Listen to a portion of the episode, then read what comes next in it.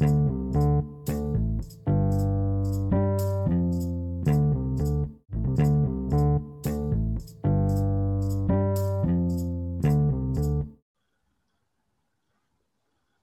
olá.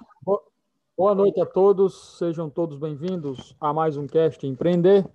E a gente recebe hoje Cristiano Medeiros, ele que é formado em publicidade, é comentarista da Rádio 98 e foi candidato a deputado federal em 2018 e levantou aí a bandeira do empreendedorismo em nossa cidade. Cristiano, seja bem-vindo. Eu queria que você falasse um pouco sobre você, onde é que você se formou, qual é a tua formação, onde é que você trabalha, para que, para que aquelas pessoas que não lhe conhecem possam lhe conhecer um pouco. Fala um pouco sobre você aí. Ah, olá a todos, é, muito obrigado pelo convite, Tiago, valeu. É, bom, eu comecei, eu me formei em publicidade, estudei jornalismo também, é, mas na época eu acabei sem me formar, comecei a trabalhar numa agência chamada Dumbo, e desde então é, comecei é, nesse mercado aí de, de marketing, publicidade. Uh, hoje em dia eu tenho uma consultoria, que é um, uma mini agência, eu, eu, comecei de novo há alguns anos, há um ano mais ou menos, e tanto eu faço a parte de criação, a gente faz a parte de desenvolvimento, estratégia, é, tudo mais, como também para as consultorias, às vezes, dependendo da necessidade, a gente entrega consultoria e estratégia de marketing é, para outras empresas, independente da questão da publicidade. Basicamente isso. Tá, é, você falou que trabalha na agência Dumbo. A agência Dumbo. Não, eu trabalhei. Conhece, é, você trabalhou. Para quem não conhece, ela foi a primeira agência de publicidade do Rio Grande do Norte e seu pai foi um dos fundadores e um dos pioneiros nesse projeto. Conta como foi aí essa experiência um pouco para a gente. É, ele foi um dos primeiros, né? fundador não, ele foi um pouco depois, mas acabou sendo um dos pioneiros aí na publicidade do Rio Grande do Norte. Foi, era um, na época, no final dos anos 90, é, a publicidade era uma coisa completamente diferente. Ainda era, ainda tinha aquele, aquele glamour criativo, né? envolvia várias coisas. A, a, as pessoas é, se dedicavam, vamos dizer assim, não se, se dedicavam, mas as pessoas tinham uma paixão por aquilo que era acima do, do, do valor financeiro. Né? Então, é, você tinha contas que investiam, investimento em propaganda era completamente diferente era outra dinâmica de publicidade. Né? Hoje em dia a gente a propaganda é muito mais matemática de retorno de investimento do ROI, né, que chamam na parte principalmente a parte digital, do que a parte é, como é que eu vou dizer a, a parte inspiradora, né, a parte mais uh, romântica, não sei se usa a palavra romântica, mas era uma parte mais é, passional digamos assim. A propaganda naquela época era, tinha outra vibe, que você pode dizer. Não gosto nem de usar o termo em inglês, não, mas eu acho que uh, o termo pode ser esse. É e porque... era isso, a gente... É, porque naquela época, como não havia internet, a propaganda na televisão, né, a propaganda no, no, no rádio, realmente tinha esse glamour, porque o publicitário se destacava quando ele fazia uma peça publicitária, e que a propaganda se tornava um verdadeiro viral na TV e todo mundo aplaudia. E isso valia mais do que dinheiro, porque realmente o publicitário ficava conhecido pelas grandes propagandas, né? Você vê que o Brasil teve é. grandes, é. grandes propagandas nos anos 80 que marcaram a geração, né? que marcaram toda uma geração. Exatamente. E hoje não, hoje com a internet qualquer um é marqueteiro, né? entre aspas. Qualquer um vende tudo na internet e hoje você tem um congestionamento de pessoas vendendo tudo na internet. E esse glamour realmente ficou no passado. E eu acho interessante você falar isso, porque é, quando a gente fala de empreendedorismo, a gente fala justamente em inovação, né, em criação, em gerar riqueza, gerar oportunidade. E nessa época, o, o marketing, né, a publicidade, é, eram grandes ferramentas disso.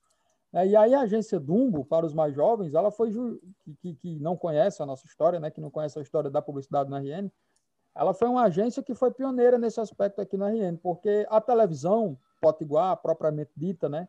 canais locais, eles só chegaram aqui no final dos anos 80, com a TV Ponta Negra, e depois veio a TV Cabugi, né? Rede Globo. E publicidade local, como você falou, era uma coisa muito escassa, muito, muito, muito rasa, né?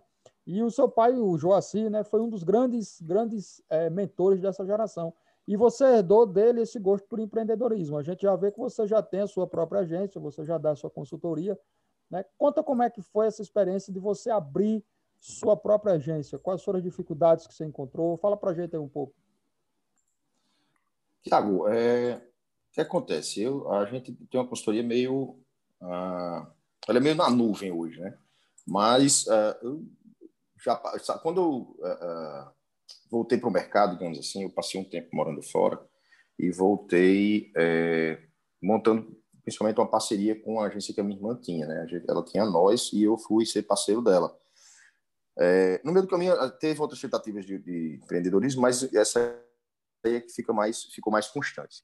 É, então a gente começa a encontrar a, a vera barreira do empreendedor de toda forma, né? Você tem custos, é, custo operacional, custo jurídico, é, dificuldade de a, da questão da contratação, dificuldade de mão de obra, né? Existe uma burocracia muito grande é, que a gente até consegue vencer um pouco hoje com a nova com essas flexibilizações das relações de trabalho, mas na época começou a ficar complicado você contratar mão de obra, porque é, não se podia, não, não, viabilizava pagar o salário na época que, que se destinava a pessoas que iam operar, operar com você. O que, é isso acontecia? Você acabava é, tendo um, uh, uma, uma empresa muito enxuta, é, você não conseguia dar oportunidade real a algumas pessoas que prometiam ter um caráter financeiro bacana. É, e isso começou a podar um pouco de atividade, até eu acho. Mas a questão é, você uh, não conseguia contratar um, estagiário num custo mais baixo, é, ia para um recém-formado que ia acabar sendo, querendo ser mais caro do que ele ainda tinha de experiência, isso criou alguns problemas para agências pequenas. E, da mesma forma, empurrou muitos, muitos estudantes de publicidade a, a criar a própria agência. É, isso é interessante que é, se criou, os publicitários da época talvez lembrem, mas a gente tinha uma época que tinha um, um cantado enorme de agência no, no, em Natal, e isso ficava, é, por mais que a gente tivesse a impressão de ser um, uma, uma livre concorrência, que isso seria bom para o mercado, isso acabou é, frustrando muita gente que saiu do mercado depois, né, desistiu de ser publicitário, isso acabou fragilizando algumas agências é, que tinham investido em, em, tamanho, porque ela começou a concorrer é, com as menores, mais baratas, digamos assim, é, e veio assim veio junto com, com novas tendências, né? O fazer publicidade começou a ficar mais barato de certa forma por questão de software, computador, a parte digital, ainda não de internet, mas a parte de acesso a software é, acesso a, a, a, hardware também, a compra de computadores ficou mais fácil. Isso ah, foi uma questão, foi uma, uma, uma época que é, publicidade ficou mais fácil de fazer e mais complicado de, de ter agência. Isso, essa época que você fala foi anos 90 ou anos 2000, mais ou menos? Foi final dos anos 90, ano 2000 até anos 2000, até meados aí mais ou menos. Depois as agências começam a, coisa começou a ficar mais filtrada, é, mas e ao mesmo aí ao mesmo tempo que foi filtrando as coisas, uh, começou a entrar a internet pesado. É, hoje Deixa eu ver como é que... Realmente, hoje com a, com a, internet e o marketing digital, você fazer publicidade é uma coisa que requer inovação diária, né? Hoje em dia, qualquer um faz um curso de marketing digital pela internet e, e sai vendendo seu produto. Aliás, o marketing digital ele tem feito muitos milionários no Brasil. Né? O marketing digital. É que são os influencers ficaram milionários nessa história, né? É, os influencers, e tem gente que, mesmo sem ser influencer, teve, nós temos resultado de pessoas que não eram influencers e tiveram absoluto sucesso com o marketing digital e se tornaram milionários mesmo. Fizeram o seu primeiro milhão através do marketing digital e sem precisar contratar uma agência de publicidade. Quer dizer, você, você tem aí um histórico de dois desafios. O desafio da mão de obra qualificada, que você às vezes não consegue, ou na maioria das vezes, e o desafio de enfrentar o marketing digital, que é uma concorrência hoje que praticamente dispensa a agência de publicidade, a não ser que você tenha uma grande empresa, uma grande estrutura, e você precise gravar vídeos, você precisa de uma estratégia de marketing ampliada para todas as classes sociais, e aí você precisa de um editor de vídeos, você precisa de alguém que faça publicidade, que faça o texto, que faça todo o processo que a gente precisa para colocar um vídeo na internet e vender o produto ou o serviço, né? É, pois é.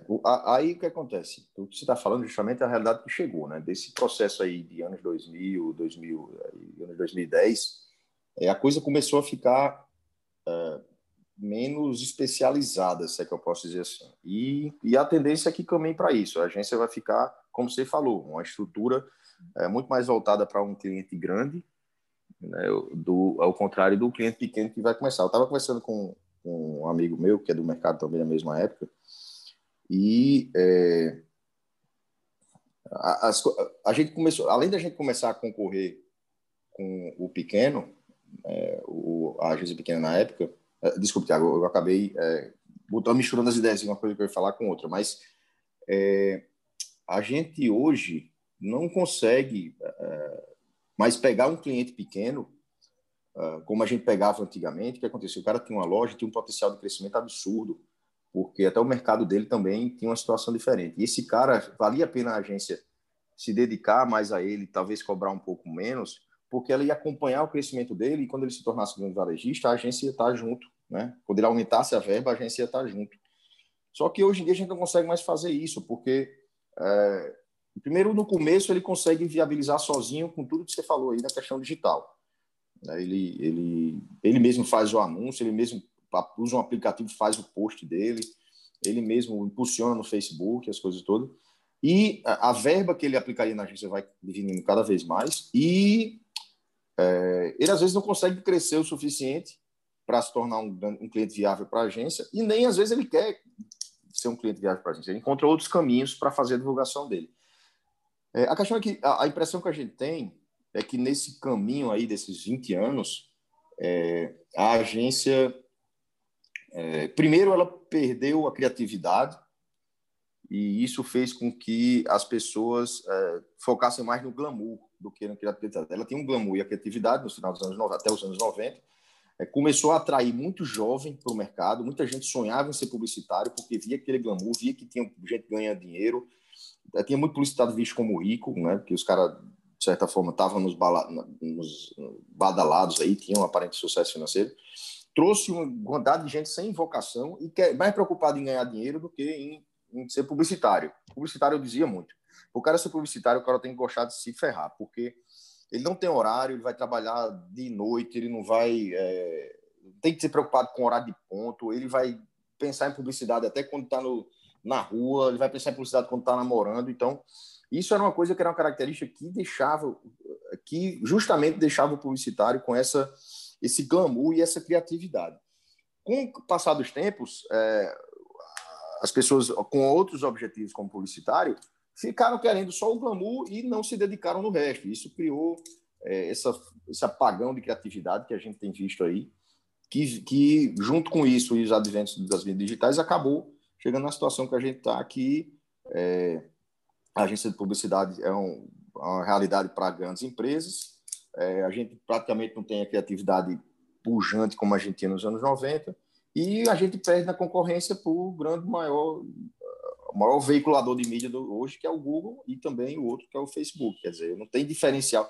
Para a gente colocar um diferencial numa agência de publicidade, a ponto do cara deixar de conseguir resolver sozinho e contratar uma agência, é uma luta maior. Apesar de que agências estão, as agências né, entraram nessa questão digital aí, vendem, é, montam anúncios no Facebook, montam é, campanhas no, Facebook, no, no, no Google, mas ela faz isso porque está aproveitando que ela já estava lá, mas a tendência é que a gente acabe ficando mais fora disso aí. É interessante como é, o mercado mudou nisso aí, tanto. É, é eu estava lembrando enquanto eu falava no começo. Fala. Daí é que vem a dificuldade que você falou da mão de obra qualificada, porque o pessoal entra pensando em dinheiro, mas não pensa em se exatamente, antes para ganhar dinheiro. Exatamente. Né? Você tem que se e houve uma modificação. Você tem que ter uma, uma cabeça voltada para aquilo. Como é que eu vou ter criatividade para fazer uma grande propaganda e aí ganhar dinheiro? É, o pessoal é, isso é um mal que a gente tem aqui no Brasil, isso, que nós somos um povo muito imediatista, por N, N, fatores. Né? O brasileiro viveu durante grande parte da vida dele no século XX de inflação atrás de inflação, crises econômicas, crises políticas. Então, a instabilidade econômica no Brasil ela contribuiu para que uma geração inteira, né, ou até mais de uma, né, na verdade, é, ficasse sendo muito imediatista. E até os anos 90 a gente tinha inflação. A inflação no Brasil foi uma realidade até o plano real após plano real, a inflação desapareceu no Brasil como era antes. Né? Mas aí, aí você tem uma cultura imediatista que faz as pessoas serem muito ansiosas para ganhar dinheiro porque elas acham que amanhã vai acontecer alguma catástrofe, alguma coisa na economia e por outras razões também. Quer dizer, Isso é um mal no Brasil que atinge a todas as profissões. Quer dizer, o cara quer empreender, mas ele não tem a paciência para ele se aprimorar, né? ele se ajustar no mercado e aí entrar com o pé direito e se destacar. Né? E, e isso é um grande mal. Agora me, me, fala o seguinte: a realidade hoje da publicidade aqui em Natal, como é que está sendo a experiência de vocês? Como é que vocês estão encarando a realidade hoje em Natal? Tiago, é o seguinte, eu acho que o negócio de publicidade vai. Eu tenho uma. Uh, faço, tento fazer um, uma previsão de que publicidade, a agência de publicidade, como a gente conhece, vai acabar mesmo, ela já está acabando. Né? O, o, foco, você pontuou alguma coisa de influência, a tendência vai ser muito consultoria, parecido com isso que o influencer tem. Né? E a gente vai ter, é, como uma coisa muito vai estar na internet, vai se conseguir, vai se ter, já tem hoje, né, a função do copywriter como, como é, uma função determinante na, na, na, propaganda que continua.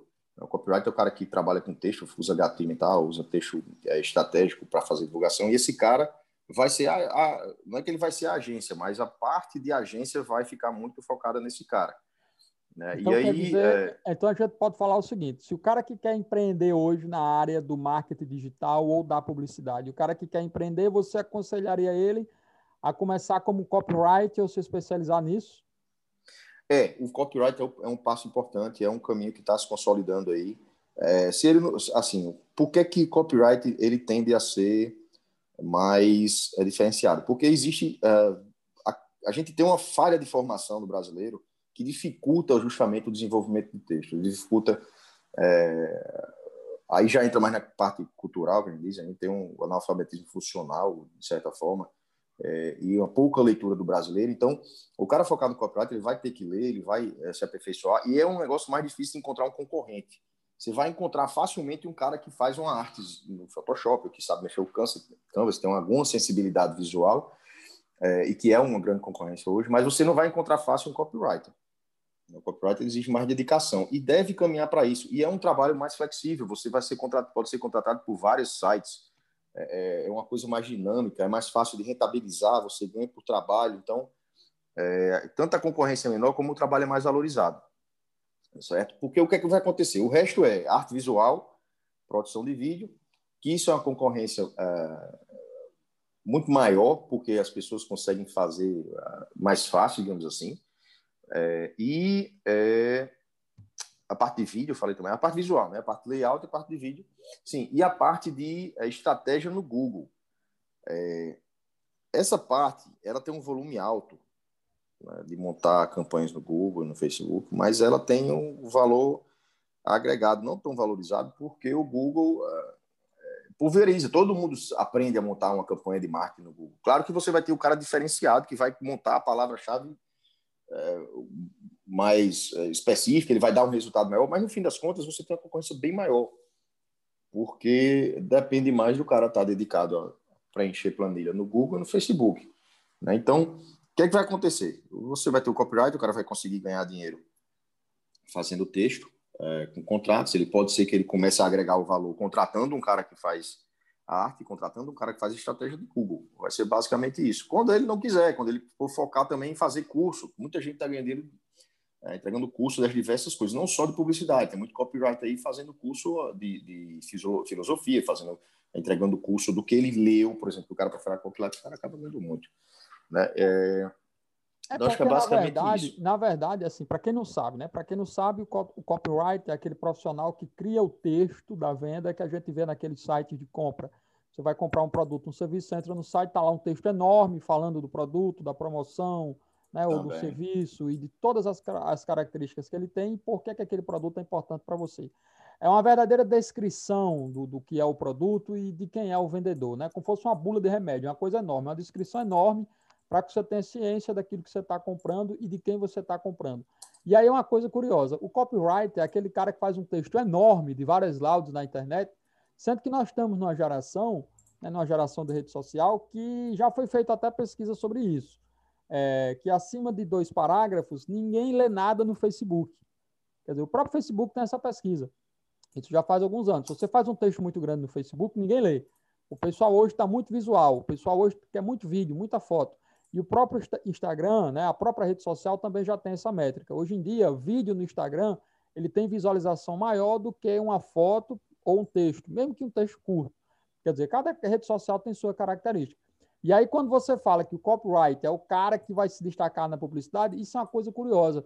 Justamente por quê? Porque o copyright é o cara que vem preencher toda essa deficiência que você falou no Brasil, deficiência cultural, deficiência de leitura, deficiência de mão de obra, porque o copyright é um cara que tem que saber ler, tem que saber escrever e tem que saber vender.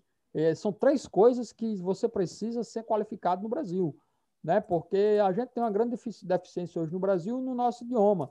Né? Você vê profissionais aí na internet cometendo erros de português, nas redes sociais, você vê aí é, o, o, o, Brasil tirando as piores notas nos piores testes internacionais de educação. Né? O Brasil está sempre último, nos últimos lugares nos testes internacionais de português, né? matemática, e, com raras exceções, e por aí vai. Então, nós temos uma, uma deficiência de educação muito grande. E aí o copyright, ele entra como o cara que vai preencher esse vácuo, essa lacuna. Porque você tem um digital influencer, vamos dizer, o cara foi a vida toda é, sei lá, o cara se formou em arquitetura, um exemplo. Aí, de repente, por algum motivo, ele vira um digital influencer, principalmente as mulheres, né?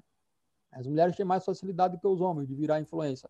A mulher é bonita, se formou em arquitetura, mas de repente virou uma influência é, vendendo roupa na internet. Ela vai na loja, entra no mostruário, prova uma roupa e de repente ganha milhares de seguidores, às vezes até milhões. Só que ela é formada em arquitetura, ela não é formada em moda. Então, ela precisa de alguém que faça para ela um texto para ela vender aquela roupa. E quem foi a pessoa que se especializou nisso? O copyright. Então, o copyright ele preenche a lacuna de, de várias, vários profissionais ao mesmo tempo. Né? Porque ele vai ter que saber escrever bem o português, vai ter que ter a criatividade para vender e vai ter que ser um especialista na área dele, porque se ele vai vender roupa, se ele vai vender moda, ele tem que estudar sobre moda. Quer dizer, então é uma profissão que realmente vai pagar muito bem. Então, nós poderemos dizer que o copyright, hoje, né, ou no futuro, vai ser o grande publicitário do passado, vai ser aquele cara que vai fazer muito dinheiro com aquilo que ele trabalha. Você concorda? Concordo, e, e de certa forma é uma, é uma volta ao passado também. Os, o grande criativo no início da propaganda era o redator, era o cara que escrevia o texto. Né? De certa forma, a gente vai voltar um pouco aí. O cara fazia o texto, depois começou a entrar o, o arte finalista, que transformava aquilo num, num arranjo é, para imprimir, depois entrou um diretor de arte que dava criatividade naquele arranjo para imprimir. Então, a gente vai é, ajustar aí, interessante. Voltando para a importância do texto.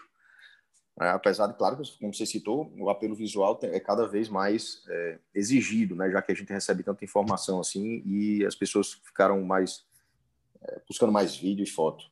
Mas é isso, acho que o copyright ele é hoje o, o, o, ativo mais valorizado dentro dessa comunicação digital toda aí. Você deu um exemplo muito importante do cara, a, a menina que é influência, ela vai, hoje, talvez ela consiga desenrolar, mas esse, esse nível de influência aí, que quando for crescendo cada vez mais, vai precisar de um cara para botar o texto de legenda, para criar um texto atrativo, é, para colocar um, a parte de comercialização, o, o, media kit da pessoa, tem precisa de um copyright, o copyright vai ficar cada vez mais valorizado aí. É... Pois é. Eu... E até as pessoas que conseguem desenrolar vão precisar controlar tá, pontualmente, por exemplo. Você está fazendo, vai, o cara criou um startup, ele precisa preencher. Ele sabe o que a plataforma dele vai fazer, mas ele quer alguém para, ele tem precisa de alguém para desenvolver o texto dessa plataforma. Ele vai contratar pontualmente o copywriter para desenvolver o texto. É isso. O copywriter vai ficar um negócio mais versátil. O cara tem uma loja, é, ele é, ele consegue fazer os posts deles ali com o celular na mão e, e posta as roupas, sei lá, posta os produtos dele, ele uma hora vai precisar no copyright e pode pedir um, um, pacote de legendas, um estilo de escrever, para ele ficar agregando nessa parte aí de, de texto. Né? É. Eu queria, eu queria entrar agora no, na, na parte mais política né, do, do, da nossa, do nosso bate-papo aqui. Você foi candidato a deputado federal em 2018 e você defendeu como principal bandeira o liberalismo político econômico, você defendeu o empreendedorismo aqui em Natal, Conta como é que foi essa experiência em 2018 para a gente, defendendo o liberalismo numa cidade tradicionalmente de funcionários públicos, né? Porque Natal é uma cidade que a sua economia depende em grande parte do funcionalismo público. Né? E aí você vai numa direção oposta né, a essa tradição. Como é que foi essa experiência de defender essa bandeira? O que é que você sentia das pessoas na, na rua? Fala para a gente aí. É, Tiago, foi interessante. O que, é que aconteceu? A gente é, surfou numa coisa que era muito mais latente na época. Claro que o empreendedorismo hoje e a questão do liberalismo ela é visto muito positivamente porque é, desonera o cidadão. O cidadão está muito cansado de pagar imposto. E isso era uma das bandeiras. Né? A gente queria mostrar para as pessoas que o Estado uh, vampiriza ela e a gente tem uma proposta para acabar com isso, para ela ser mais independente.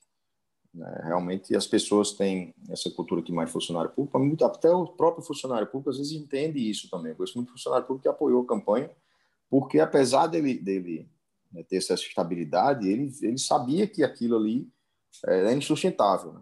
Ele acha, ele faz conta, que foi o que me trouxe para o liberalismo também há, há, alguns anos. Então, é, mas o que realmente estava lá tem muito funcionário público que só é funcionário público hoje porque é, sabe que empreender no Brasil. Se frustrou como empreendedor também. Então, isso, isso. O cara quer empreender, é... ele, quer, ele, ele, tem vontade, ele quer abrir o próprio negócio, mas a burocracia brasileira, os impostos, né, a conjuntura. Não, é olha só, é, é... que ele acaba desistindo de empreender e vai ter, vai ter que fazer um concurso público porque ele não, ele não vai conseguir ter um emprego porque empreender é uma coisa muito difícil no Brasil. A própria relação de emprego é um, é um sistema de concorrência, Tiago, é um, é um mercado. Você vai querer se empregar onde paga melhor. Então, é, nesse caso, o Estado é uma concorrência desleal, ele, ele sempre paga melhor. Né? E o cara, é como você falou, o cara vai empreender, bate cabeça e, ah, cara, eu vou, eu vou mudar aqui meu foco, vou. Por, porque Ou então ele visualiza. Se ele vai entrar, ele vai fazer um concurso público, vai entrar aí no, no, no, no no órgão público, vai ter um salário alto, vai ter estabilidade, férias, décimo isso, terceiro. Isso. Aí, às vezes, tem plano de saúde, plano de tem tudo, porque a vida de um, de um funcionário público no Brasil é um saldo de brigadeiro. Evidentemente, não são é, E você tem, e você tem ainda Mas, o pior. Eu, eu, eu, um brincar dizendo o seguinte, se o Senado é o céu, o, o concursado, o concurso público é o sétimo céu.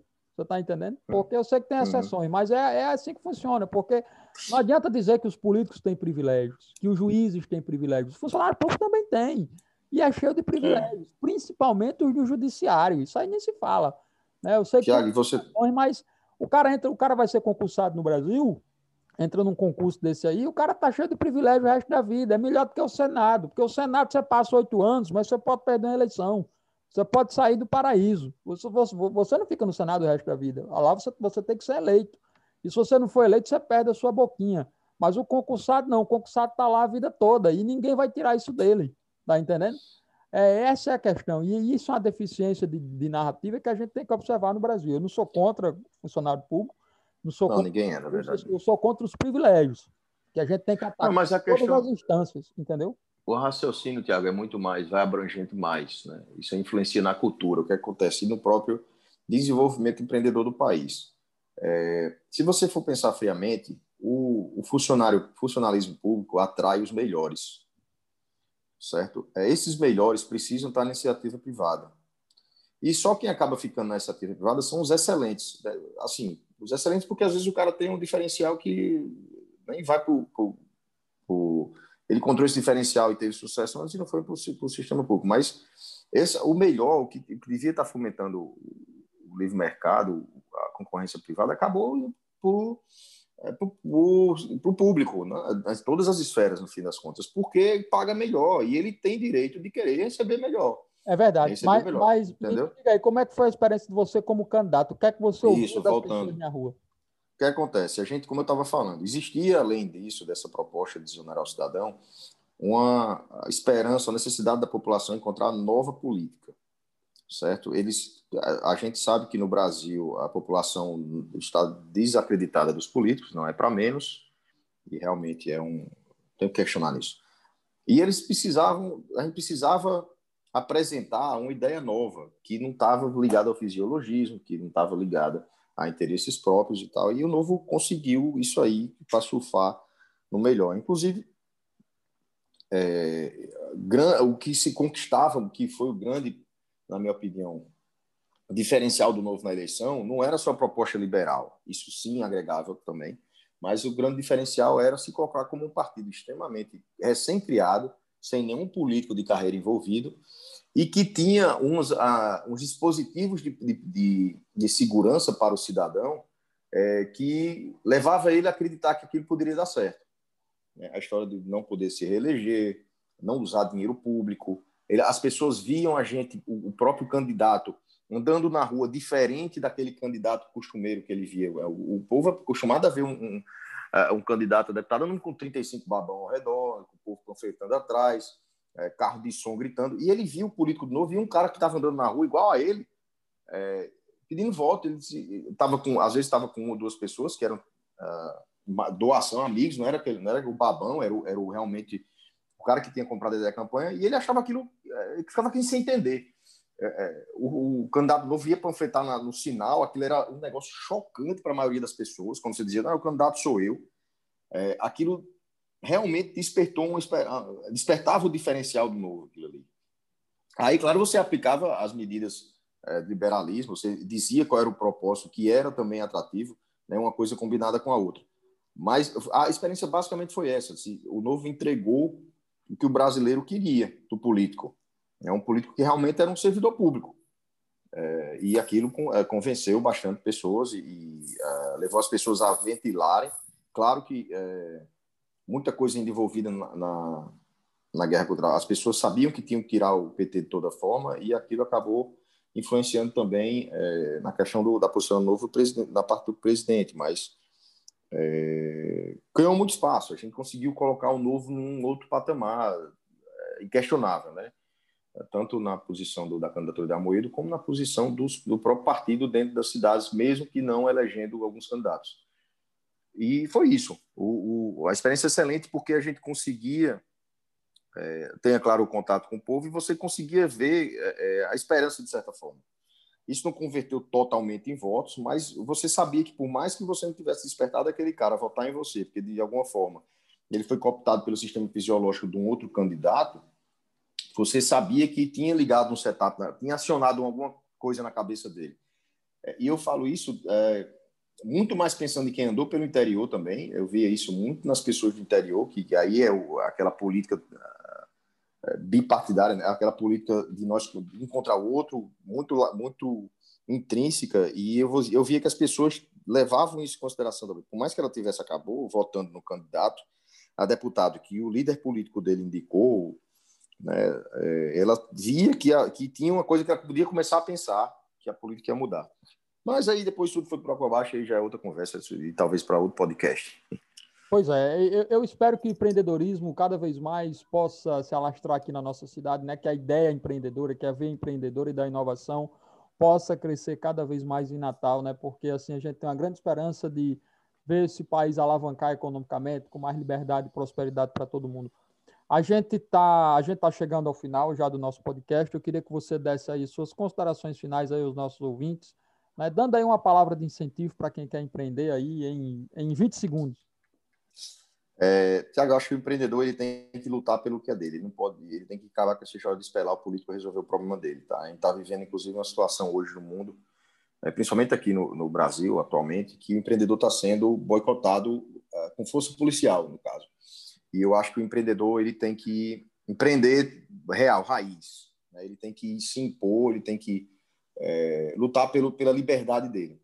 O Brasil, o grande problema do Brasil com o empreendedor é que o empreendedor não tem liberdade, ele é patrulhado duramente.